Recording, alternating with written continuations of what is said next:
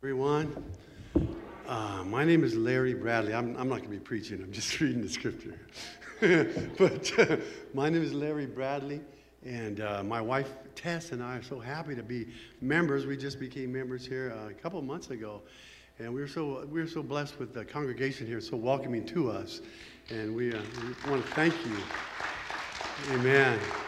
And uh, the, and I'm a substitute teacher. my wife Tess is a third grade teacher. in Turlock, she teaches at a dual language Spanish English uh, school. Right now, she's doing nursery for the first time, so uh, she's blessed to be able to do that. And we're so happy that uh, the music, we're so blessed with the music with Bobby and Jamie, Matt, Pastor David, and uh, of course, Chuck and Casey now. And uh, wow, what a blessing. This is just a tremendous gift. We're so, we're so blessed. And the, the, the preaching of Pastor David, we're just uh, so blessed, so blessed. And so we thank God to be members with you all here. And uh, I want to read uh, the scripture from Ephesians. It's in Ephesians chapter 1. So I'll give you a second to get there if you have your Bible. Uh, if you look at Ephesians chapter 1, we're going to be reading verses 15 to 23. And while you're doing that, if you can go ahead and stand for the reading of God's word.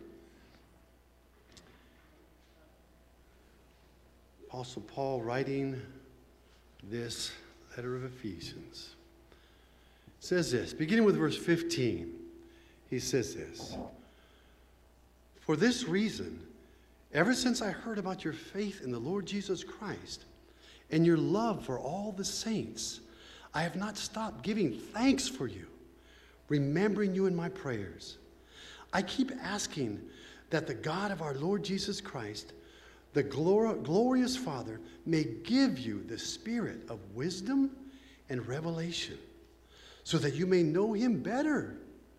I pray also that the eyes of your heart may be enlightened in order that you may know the hope that to which we have been we, he has called you the riches of his glorious inheritance in the saints and his incomparable great power for us who believe that power is like the working of his mighty strength which he exerted in Christ when he raised him from the dead and seated him at the right hand in the heavenly realms, far above all rule and authority, power and dominion, and every title that can be given, not only in this present age, but also in the one to come. And God placed all things under his feet and appointed him to be the head over everything for the church, which is his body the fullness of Him who fills everything in every way. May God's word be blessed. You may be seated.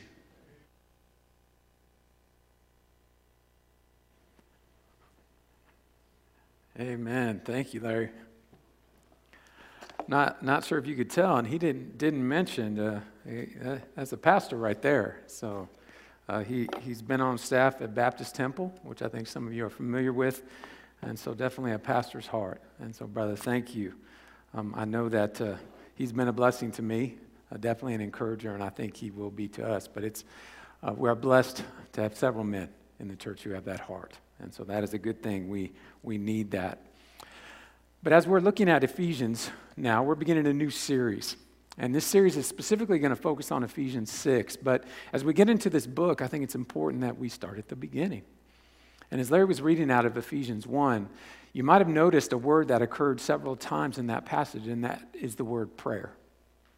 It's the word prayer. Paul's praying. He's praying for this group of people, he's praying for these believers. And his prayer is that they would have insight, that they would be able to see things. He's praying that they would have insight. And I don't know about you all, but I, I kind of think uh, our sight is a pretty important thing every day. A lot of you, as I look out, I can say are very similar to me. You're, you're wearing glasses. You've got some things on your face that are going to help you see. And some of you probably are wearing contacts as well. But I will never forget when I was in the 10th grade in high school, was when I first got glasses. And so obviously I was having trouble seeing, went to the optometrist, checked me out. Yep, you, you need some help. It's like, okay. So had other people in my family wearing glasses, so that wasn't a problem. But I forget as I walked out of the optometrist office, the sidewalk looked 3D. like it was just like moving. And I remember that first step, I was like, I thought it was up here, but it was down here. And so when I took that first step, I almost fell off of the sidewalk. But eventually, thankfully, things adjusted. But one of the things that a lot of you probably are aware of, your eyesight deteriorates over time and continues to go, what I would say, downhill. Um, and so, of course, when I hit 40, the optometrist says to me, You need multifocals. I'm like, What? I've heard of bifocals. I have not heard of multifocals. So, what are you trying to say about me here? And so I'm like, Great, I'm 40, here we go. And so, the idea is depending upon the angle of my eyes and tilt my head, how I look, it changes far, near, and up close. And so I had to figure that out and how I turn my head. And um, thankfully, I don't have to worry about how long my arms are. I know some of you are probably doing that. You know, you got to hold it out here just to read it, okay? I'm not there, all right? But I realized that my sight and our sight every day is so important. But see, as Paul is praying for the sight of these believers, what he wants them to understand is there's an unseen battle, a daily battle. There's things you can't see. But there are some things you can see. And one of the things that's very important to win in this daily battle is you need to see who you are. You need to see who you are. And so before we dig in a little further in Ephesians 1, let's go before the Lord and let's pray. Father God, I thank you for your word. Lord, it is precious, it is life. Lord, it, gives hope when there is none. It brings peace when there is anxiety. It gives purpose and direction when we don't know which way to go. And so we thank you for it. And I just ask that you would magnify it, Holy Spirit, that you would just bring it forth, that you would open our eyes to see who we are because of who you are. And so I just ask that you calm our hearts that we may understand. Calm our minds so that we may comprehend. And Holy Spirit, that you would speak through me. And that these would be your words.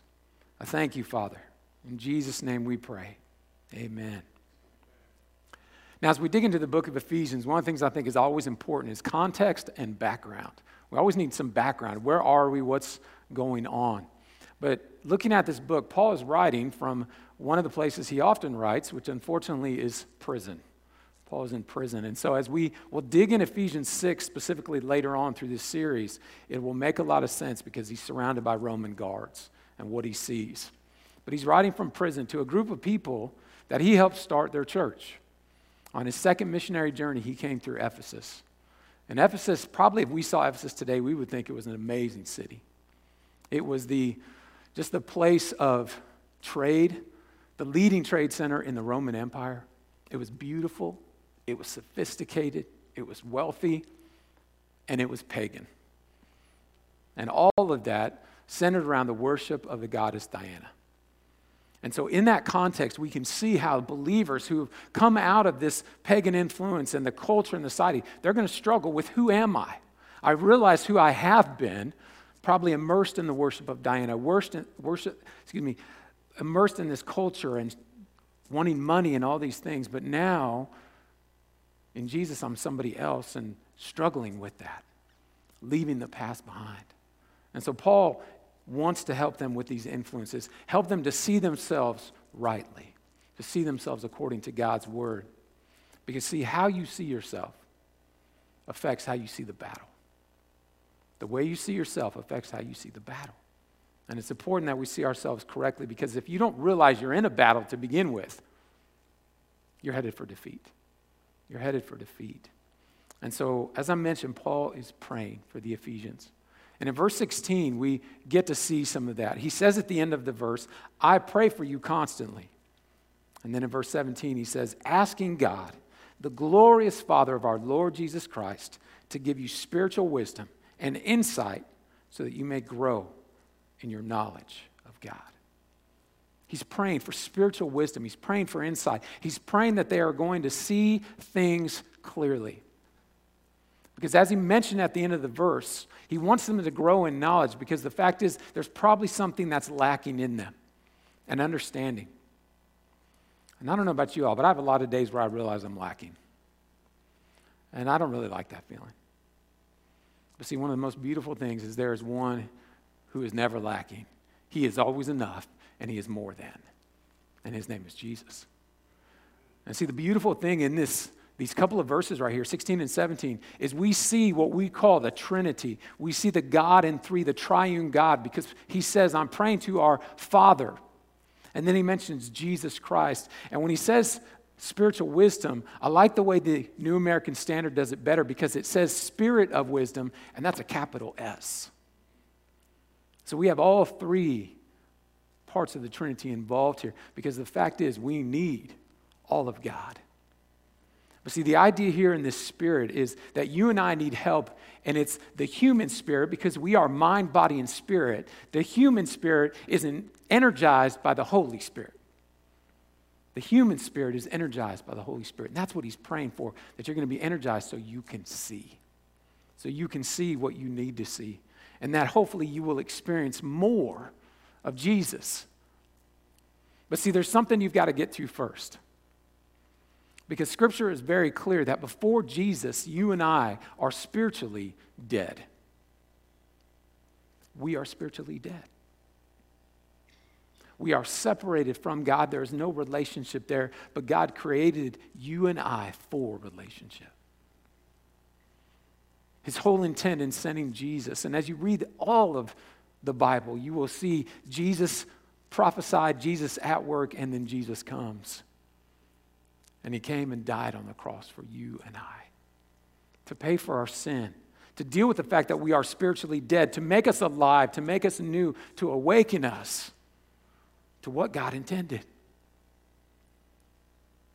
And see, you will never see yourself correctly until you see who Jesus is and see the fact that you need him. But see, once you come to that place, realize, Jesus, I, I see my brokenness. I see my sin. I need you. When you see that, that is the beginning of life. That is the beginning of newness. That is the beginning of what Second Corinthians calls you being a new creation and your spirit being alive. And so, this prayer that Paul is praying, that's who it's for, is those who have come to know Jesus. And I pray that if you have never done so, today would be that day. But that's his prayer. Because the fact is, we're all in a battle. We're all in a battle every day, unseen. But there are some things we can see. And so, if you're a note taker, I've got a few things on the back of your worship guide that I want to give you. Because the first thing we need to see, the first thing you need to see is you need to see your hope. You need to see your hope. And see, Paul continued on in verse 18. He said, I pray that your hearts will be flooded with light so that you can understand the confident hope he has given to those he called, his holy people who are, who are his rich and glorious inheritance. He says there that your hearts will be flooded with light. So I don't know about you all, but I think we're all pretty in agreement that it's hard to see in the dark. That, that doesn't work too well. We need light. But he's saying, I want your heart to be flooded with light. I want you to be able to see so much. But the idea here, and the fact that he's already prayed for the knowledge of God, is it's not just up here in your mind, it's in your heart as well. I want a movement, as Paul's praying, for both of these things that you are going to be overwhelmed and you're going to be overtaken by Jesus, that your heart will be flooded. And see, there's a joy when that happens. You see, a lot of times before Jesus, we're in the dark. We are walking in the dark. And when we're in sin, when we choose to sin, we choose to suffer and we choose to walk in darkness. And he's praying. Paul's praying that your heart will be flooded with light. That only comes through Jesus. But because of this, he's saying that you would understand the confident hope. See, the question I think we have to consider is where does hope come from? See, today in life, a lot of people put hope in money, in things, in people. But he's saying a confident hope, a hope that's going to last. And see, that only comes through Jesus. And he says, a confident hope he has given to those he called. Those he called. Called to God by himself through Jesus. And see, if we back up a little bit in Ephesians 1 in verse 4 and 5, which we didn't read, but I want to read now and it'll be on the screen. It says in verse 4 even before he made the world, God loved us and chose us in Christ to be holy and without fault in his eyes. God decided in advance to adopt us into his own family by bringing us to himself through Jesus Christ. This is what he wanted to do, and it gave him great pleasure. Think about the fact that there is someone who loves you, wants you, thinks about you, and has been thinking about you before you were born. He knew the time, the place you would enter this world. And see, the beautiful thing is no matter how you got into this world, those circumstances, God still knows and God still chooses you. And see, that's where the hope comes from. Is we have one who has called us and chosen us. See, oftentimes we've got people in our lives that we can look at and see who have let us down. People who made commitments to us, people who said, I will be there, and then they weren't. See, that's not Jesus. Jesus is always there. See, oftentimes it's we walk away from him, not the other way around. But he's there. And so this is where the confident hope comes from because you've been called. Jesus calls you by name. And I like how it says adopted into his own family. So now when you come to know Jesus, you put your faith and trust in him. He calls you son, he calls you daughter. And you are a son or a daughter of the king. And this is where that hope originates from. This is where it comes from. But the exciting thing is, it's not just a hope for today. We get this hope today in living this life, but it's also a hope for tomorrow. Because as you talked about, your glorious inheritance. See, we get paradise with Jesus. See, I can live today because I've got the hope of now. Jesus is with me, but I've also got the hope of tomorrow. So it doesn't matter what goes on today, I get that. I get paradise. I get a future, as Revelations 21 says, well, there's no more tears, no more pain, no more death. That's what I get to look forward to. So I get hope in both things, even when today stinks, even when today is hard. I still got hope because I know who calls me. But see, when you don't have hope, why, why would you even put up a fight? I mean, it's a daily battle going on, but why would you even fight? But see, when there's no Jesus, there's no hope. But when you know Jesus, then you know hope. See, that's a beautiful thing. We've got to realize. But we can't discount that a lot of days are hard. A lot of days are hard. Sometimes just waking up is a challenge. And sometimes we got to celebrate that. And I know sometimes when we come in in the morning, I'll, people will say to me, I'm like, it's good to see you this morning. How are you? And they'll say, I'm here. All right, praise God. I'll take it. You're here. Because sometimes it's so hard to see when we're in pain. It's so hard to see hope. It's so hard to see that there can be more when we're struggling. And that's why our sight is so important. And I, I will never forget a, a, time when, when Matthew was two, and a time where his sight was greatly infected. And, and it was not a, a great moment.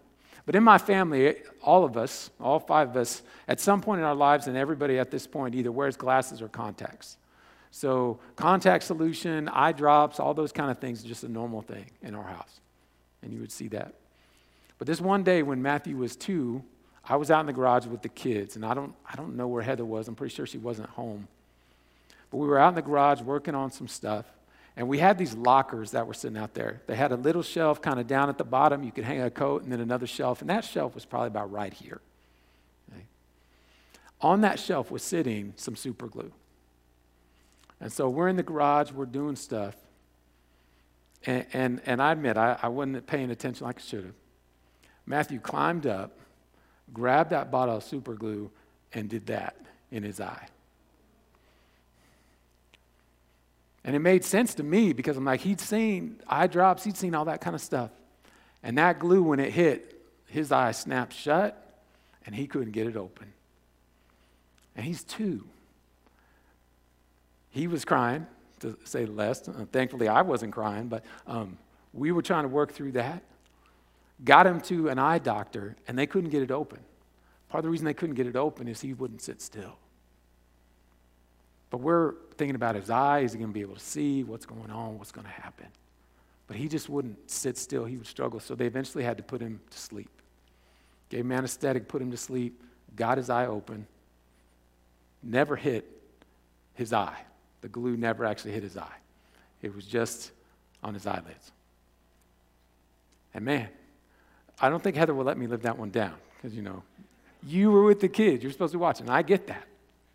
But you know what? There's times where I think, and, and just having that picture of, of Matt, and I remember just being at the eye doctor and he's struggling and he's squirming because he wants to see.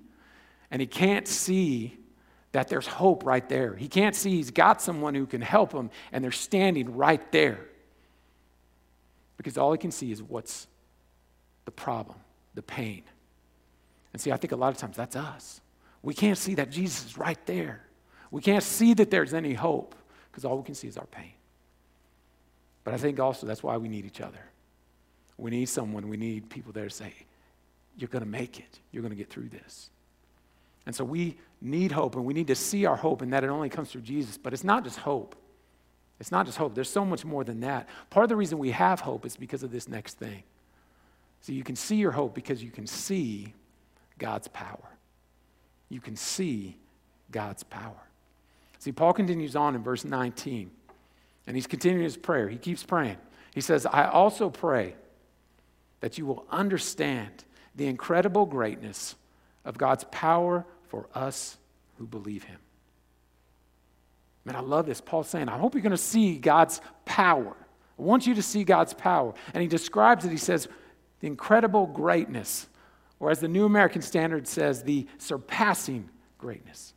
This is God's power, his strength, his ability to do things. This is an overwhelming power of what God has done. But see, I love this, is Paul just doesn't lay that out there and say, I hope you can see God's power, and I'm going to go on praying. No, now let me tell you what that power is. And he continues on, as Larry read for us. He mentioned in verse 20, what is this power? This is the power that raised Jesus from the dead. This is the power that brings things that are dead back to life. This is the power I want you to see. He continues on in verse 20. This is the power that raised Jesus from the dead and then seated him at the right hand of the Father. That's this power. This power continues on in verse 21. Now he is far above any ruler or authority. The unseen battle that we fight, he's far above. Verse 22, he says, All things are under Jesus' authority. Jesus is in charge. Any situation you got going on that you're not sure what's going to happen, Jesus is in charge. Also in verse 22, Jesus is the head of the church. See, whenever we start to think we're in charge of things, we need to remember who's really in charge. And in verse 23, then he says, Jesus is made full and complete in the church. The church is made full and complete. So Paul's given this list. I want you to see this power, and here's what this power does. We're not just talking about an, a nice idea, there's proof of what God's power can do. And see, Jesus is filling up all things. He's filling up all things. And I, I love this. I got this out of the pulpit commentary, this description of this power. It says, Jesus fills the church with his life, replenishes it with his strength, feeds it with his body and blood, beautifies it with his comeliness, calms it with his peace, brightens it with his holiness, and finally glorifies it with his glory. Jesus gives us all things. But see, we've got to see this power. Because a lot of times in the battle, we're thinking the strength is everywhere else. We're thinking the enemy is the one with all the power. The enemy doesn't do anything that God hadn't allowed him to do. And there are times we don't understand that, but we still need to remember who is in charge. It's Jesus. And part of our hope comes when we see God's power we see what God can do. When we look at relationships and think they're dead, that God can bring them back to life. We look at people in our lives who have wandered so way, far away from Jesus that we don't think He can bring them back. This is His power. But we've got to see this power. But that's only when you see Jesus. Only when you see Jesus. And see, I think when we see Jesus and begin to look at him and who he is and what he can do, and the fact that even before his death, he would give sight to the blind, he would make the lame walk, the deaf could hear, the mute could speak, all these things. And when we begin to look at God's power and see who Jesus is, oftentimes the battle's not quite as scary because we realize who goes with us.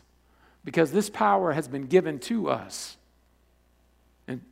That's what we need to realize, though. That's the qualifier of verse 19. It says at the end, God's power for us who believe Him. Not everybody gets this power. This is the power for those who believe. Do you believe in Jesus? Do you believe? Because God has given us everything we need. How often are we walking through this life going, man, I wish I had this, wish I had that? Yes, there might be things we like, but God has given us what we need. He has given us Jesus. Given us Jesus. But the question is do we access this power? Do we access this power? Because I think in the book of James, we get kind of a glimpse of what we have to do, what makes this power available to us. In James 4, verse 2, James writes, You want what you don't have, so you scheme and kill to get it. You are jealous of what others have, but you can't get it, so you fight and wage war to take it away from them. Yet you don't have what you want because you don't ask God for it. So he says, Pray. Ask and you shall receive. Are you asking? See, there's a power that's available to us that I think a lot of times we just don't tap into. We think we can walk into the challenges and the hard things of life and never spend time with Jesus and never ask Jesus for his help and the power to do what he wants us to do. Because we believe the lie, and this is part of the battle, that we think we can handle it. We're not enough. We need Jesus. But do we ask for this power? See, as the Holy Spirit was about to descend in Acts chapter 2, Jesus told them in Acts 1 You will receive power when the Holy Spirit comes upon you to be my witnesses. Jerusalem, Judea, Samaria, the ends of the earth. And yet, do we walk into our workplace and think, oh man, I can't talk to anybody? I don't know what to say. You walk into that workplace with power. But see, you know what? If you're not opening the Word of God, you're not spending time with Him, what do you got? This is the power we have. But we've got to access it. We've got to ask God for it. But you see, without God's power, we're weak. We're weak in the battle. And see, this is the battle that Paul was talking about in Ephesians 6. And he tells them, beginning in verse 10, he says, A final word be strong in the Lord and in his mighty power. He didn't say, Be strong in the Lord and your power. Pull up your bootstraps, tighten your belt, let's go. No, he says, In His power.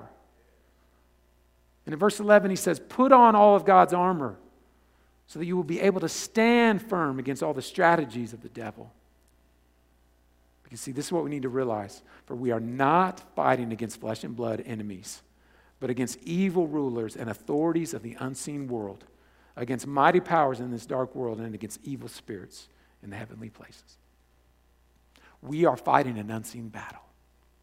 But realize what we just read in Ephesians 1. All of this has already been put under the authority of Jesus. So we walk into this battle with our knees shaking and we're worried because we got this picture of the devil with horns and a pitchfork coming after us. He's got nothing that God hasn't allowed. Nothing. And yet we're afraid. That's why he says at the beginning, be strong in the Lord. How many times over and over again did he say to Joshua, be strong and courageous? Be strong and courageous. Why? Because the Lord your God is with you wherever you go. And so, yes, Lord, when I walk out my door today, there's a battle I can't see. There's a battle for my heart, there's a battle for my mind to take me away from you and worship everything but you. But Lord, you go with me. And so, Lord, because I've been in your word, you guard my mind. Because I've been in your word, you guard my heart. And so, the forces that I can't see that I know are coming at me, what I can see is I've got hope in you. What I can see is I've got your power, and you're going to see me through. But do we see these things? Because I have no doubt that I think when a lot of us walk into even church, walk into worship in our gathering, that we struggle with hope. Because we see all that we're dealing with. We see what's going on at work, we see what's going on in our families, and we don't feel a lot of hope. And see, that's where we've got to spend time with Jesus. Got to spend time with Him. So that we're reminded and we can see the hope. Because, see, that's our hope. You see, the beautiful thing is when you really begin to see who you are, you begin to see that you are a son and a daughter, and nothing changes that. Nothing changes that. Because God didn't call you because of who you are, He called you because of who He is. And when we see that, we begin to realize we've got hope and we've got power. But see, sometimes I think we need to have a spiritual eye check. See, one of the things about wearing glasses is every year I get my eyes checked. I go in and all those tests, they put puff eye air in my eyes, which I hate that part. Okay, they do all those things, checking your eyes. Okay. Say, oh, prescription's the same, you need new glasses, whatever it may be. Okay. Well, one of the things I realized is even with that, I can have days where I get out of the shower and I put my glasses on and I go, oh man, my glasses are dirty. And I was seeing out of that. See, some of us need our spiritual lenses cleaned. We need them cleaned. And that only comes when you spend time in God's Word. But when you do, you will see hope. You will see God's power. And I believe then you will see who you are. And you need to in an unseen battle. Let's pray. Father God, I thank you that you are good and faithful. I thank you that you never leave us, you never forsake us. And Father, we know there's a battle.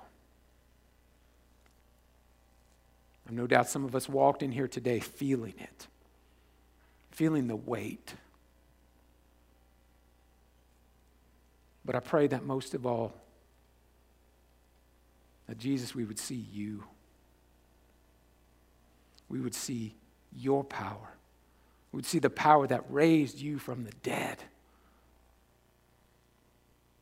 And I pray if there's any right now listening, watching, who have never said, Jesus, I need you, today would be that day.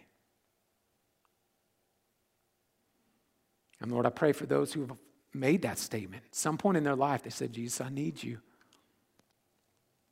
Lord, they would realize the power, the hope that they have because a lot of days we don't see it. What we see is the ways we're getting pummeled. We see how we're getting beat up. We see the battle coming at us. And Jesus, I pray that we would see you. We thank you that you love us.